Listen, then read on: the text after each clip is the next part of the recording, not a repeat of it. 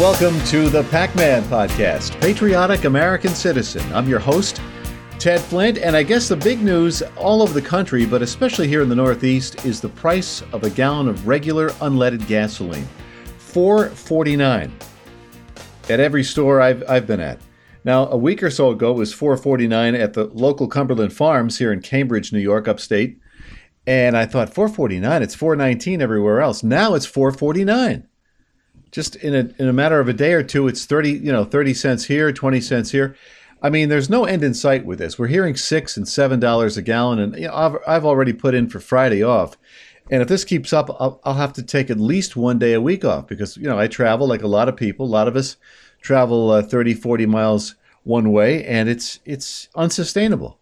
Anyway, the price of gasoline, a lot of it is tied into what's going on in Ukraine and Russia. Russia is one of the world's leading suppliers of oil and natural gas. And we know that, and they supply America for whatever reason with oil and natural gas. We are probably, we could be, the world's leader, a leading exporter of fossil fuels. We were under Donald Trump, but now we're not number one. We're not even in the top three, I don't think. But anyway, Russia supplies much of Europe with its fuel which right now, uh, you know, the, the environmentalists say that, you know, someday we're going to be weaned off fossil fuels, but not for 30 or 40 years. For the foreseeable future, certainly in my lifetime, we will depend on fossil fuels. That's a given. It's a fact. It's the way it, it is. Especially Germany gets anywhere from 60 to 70% of its fuel from Russia. And Trump is the only politician who made sense then, he makes sense now. Why are we spending all this money protecting countries that are dealing with Russia? Germany, France, other European nations. Now, since Russia invaded a week or so ago, they're being ostracized by the, I almost said the world community. There's no such thing as a world community, but other nations are beginning to uh, ostracize Russia for what it's done. But it, will it be enough? I mean, who's to say? Russia uh, said today through their uh, ambassador that there are three or four conditions that the Ukraine has got to meet for this war to end immediately. And we'll get into those those things, but it's going to be on Russia's terms. I mean, you know, Russia's the big nation, as Kamala Harris reminded us this week. They're a big nation, they're a powerful nation, and Ukraine is a small nation. Unbelievable. Anyway, but I read something in, I think this was in Town Hall magazine. I don't have the author, I, I, I, it's really, really good. We've been talking about why Putin is in Ukraine. Any number of reasons, any number of scenarios. I've outlined a couple. Uh, I've, I've mentioned that I think uh, because the EU and NATO has moved its borders right up to Mother Russia, that Russia is doing what it has to do to protect itself. That's a viable theory, I think. Well, there's a, there's uh, the column. I, I can't think of the woman's name who wrote this column, but she said, you know why Ukraine is fighting? Well, it's fighting for its survival. Basically, we know why, we think we know why Russia is in Ukraine, but Ukraine is fighting for one purpose, and that's to stay alive. These Ukrainians are letting it all hang out. And I think Putin, obviously, he is, some are calling him a despot. I don't know if he's despotic. You know, he is somebody who's not unhinged, he knows what he's doing, and he's not Joe Stalin, as I've mentioned. He hasn't murdered 25 million people and he hasn't created any gulags yet, anyway. And uh, but Ukraine is a unique story. I mean, they got they and Russia go back. You know, I, I mentioned I think on the last show to the 9th century, but certainly back into the 1930s when Stalin starved as many as four million Ukrainians, and some say that that number is, could be up as high as eight million. But he decimated Ukraine. Another Eastern European countries. So Putin is not a nice guy, but I mean, I think this woman pointed out in this piece, I wish I had her, her name, but she said, you know, the Ukrainians just want to be left alone. A few months ago, there was a quote. I remember reading a quote The most terrifying force of death comes from the hands of men who wanted to be left alone. And we know why the Ukrainians are fighting. They want to maintain their, their country. But Russia is killing off who they used to be. And Ukrainians are not going to let that happen. Women are taking up arms. There are, I read today that uh, there are people who own breweries who are, instead of making beer, they're making Molotov cocktails. Young children are, are fighting. I mean, we're talking about everybody in the Ukraine is they're fighting for their country. Men between the ages of 18 and 60 are remaining in the country. They're handing out firearms like candy. And they are not going to see their nation fall. Some people are dismantling or removing road signs to complicate navigation for the invading Russian troops. And we hear all kinds of things. You see it on TikTok. These uh, Ukrainians, one Ukrainian, I guess they, they had captured a Russian tank. And the, and the, the downside on that is it, it puts the, the narrative out there that Russia is somehow losing this or that the Russians are incompetent. They're very good soldiers. I, I don't think I, I don't. I'm not there. I don't know to you know. I don't know this firsthand, but they're probably their hearts are not in it. So you know the Ukrainians are fighting today against the Russians the way the Russians fought against the Germans when Hitler invaded Russia back in the early 40s. I mean, when Hitler crossed over into Mother Russia, he miscalculated the Russian winters for one thing and he was fighting France on the other front. But Russia fought fiercely. The tenacity was unbelievable because their country was invaded. That's what's happening in Ukraine. They're showing tenacity like Russia hasn't seen for, you know, 85 years. And on the wider platform, Russia's actions are being decried internationally for what that's worth.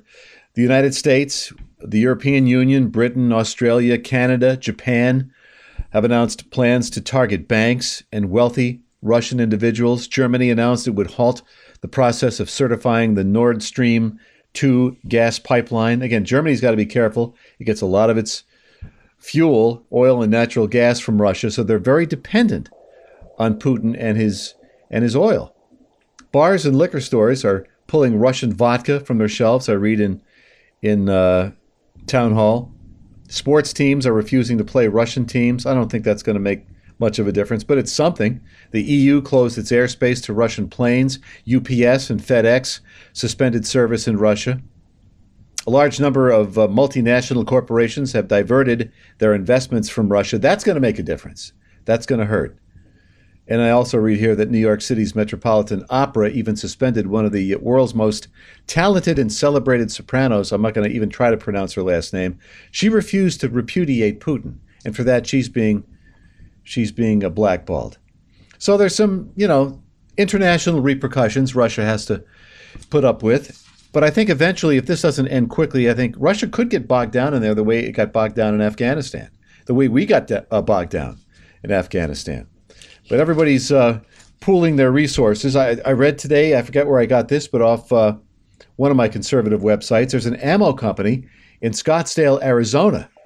They've now announced their intentions to sell Ukrainians uh, a million bullets to support their effort. This is in the Daily Caller. After the Ukrainian president uh, Zelensky asked for more supplies this week, an ammo company said Friday it will send 1 million bullets free free of charge to Ukraine. That's going to be good for business for them. And it's going to be good for the Ukraine as well. But Ammo Inc. mass produces ammunition and weapon uh, weapon components in Wisconsin, including 762s, the same bullets Ukrainian soldiers used to fight Russian attackers. That's according to Fox 10. The value of the bullets anywhere about seven hundred thousand dollars. And uh, one of the uh, members of this this uh, ammo shop in Scottsdale said, "I think we should we should donate." He told another executive, according to Fox 10. He said, "How much?" And I said, "Well, how about half a million? The other guy said, "How about 1 million?" And I said, "Okay, a million. So people in America, ammo companies are stepping up and fighting the right fight. And Russia is finding out just how a formidable opponent Ukrainian is, uh, Ukraine is. And you know, as I mentioned, back in the early 30s, the Ukrainians, the Russians, Stalin starved as many. I thought it was uh, two million Ukrainians, but now it's up. I, I, read today as many as four million Ukrainians were starved, and the Russians and Stalin was absolutely brutal. And I'm not saying Putin is any less brutal. He has not proven to be as brutal yet, but what's happening in Ukraine certainly is uh, needs to be dealt with. You know, the power to ignore is a great power. And the media employs that power uh, all the time. They just ignore stories they don't think are important. You know, I'm in the middle of a book that I read maybe 10, 15 years ago by Bernard Goldberg. I think I mentioned this, called Bias. And he worked in the news business, you know, decades 30, 40 years. He worked at CBS for a long time. And he shares stories, anecdotes of uh, how liberal the news media is. All three major, we, we know that. This was this was 20, 25 years ago before it became in vogue to rip on the media for being having a liberal slant. And uh, where am I going with this? Oh yeah, they, they ignore stories they, they think are not important, and they they follow stories that maybe mainstream America doesn't think are is all that are all that big. And now the media has kind of turned away from I think the biggest story in the last decade, and that's the illegal immigrants at our southern border. We're being invaded at our southern border. Fox News and the New York Post have been the only media outlets to consistently cover the flood of undocumented uh, immigrants entering this country illegally. And the critics, you know what they say about Fox. Oh, it's a right wing, you know, it's Rupert Murdoch, Fox and the Post. New York Post is owned by the Murdochs. Well, the latest example is reporting by Angie Wong in the Post. Wong traveled to Mission, Texas, and she learned that after being processed, migrants are given color coded folders to the city of their destination. She says she saw airplane tickets to Atlanta, Houston, Newark, New York City. The folder, she writes, also includes a U.S. passport looking booklet, cash, our cash basically, prepaid credit cards, travel itineraries, and an English translation page, which asks people to help the migrant find the right flight. This is all being paid for by you and me. We're getting hit with this record inflation, gas prices through the roof at 450, and we have to pay for illegal aliens to get to go to the city of their of their choice. They're being flown to all these major cities with cash and passports and prepaid credit cards. Nice work if you can get it.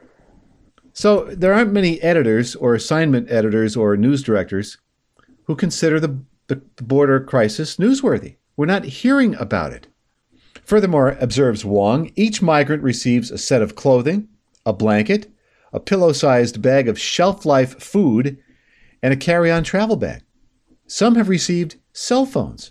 Now, my cell phone has, uh, I think, seen its better days. I can't get it to charge. I have no phone. Basically, I go to work every day without a phone. I mean, I've gone to work for 30 some odd years without a phone. But these people are getting prepaid cell phones, presumably paid for by the American taxpayers. Now, why is this ha- why is this not news? Is what I'm asking you. Of course, it is news, but it doesn't fit the media narrative. Now we know why the media is not covering it, because they are predisposed to Democratic politicians. They say this all this talk about illegal immigration and our southern border being invaded is a right wing plan to uh, you know to get more Republicans in the House, retake the House and Senate. It, they don't, so they don't cover it. Oh, one more thing. Uh, Wong also notes that their handlers, these illegal immigrants, their handlers get through immigration and security with just a, a flash of documents, whereas all other passengers have to show identification. They don't need to show ID. We need to show ID, but they don't. This is unbelievable. Why isn't this news? We all know they're Democrats, and they protect Democrats in Congress and in the Senate at every level of government. That's why they're not covering it, because they think it's a big Republican push, a conservative push to get Trump back in office and get more Republicans in, in Congress. It's unbelievable what's going on here. That's all we have time for, folks. Thank you very much for tuning us in. If uh, do me a favor, if you like what you hear, and hopefully you you, you did, and uh, even if you don't, just uh, write a little review and uh, click like, click subscribe, and uh, leave us a review. I just want to see if what we're doing is uh, is pleasing to you. Give us some feedback. If you want to contact me directly, it's Pacman, P A C M A N, at the BMGnetwork.com, all lowercase. And uh, if you want to listen to some fine programming, I, we have it for you on the BMG Network. The Ken Burns Show on Mondays, uh, the Adrian Ross Show on Tuesdays, the Pac Man Show, this show on Wednesdays, my daughter Madeline with The Essentials with Maddie Flint on Thursday or on Friday rather. A lot of fine programming. I have a new column up on the uh, BMG network for you under the Pac Perspective. It's uh, it's about the Great Reset. What is the Great Reset? Give it a read. and let us know what you think. Th- thanks very much, folks, for tuning us in. And if the Lord wills it, we will talk to you soon. The Pac Man Podcast was produced and edited in the BMG studio. Music by Kevin MacLeod. For more episodes of the Pac Man Podcast, go to the BMGNetwork.com or go to the BMG Network on Facebook. And be sure to tune in to the next episode of the Pac Man Podcast with Ted Flint.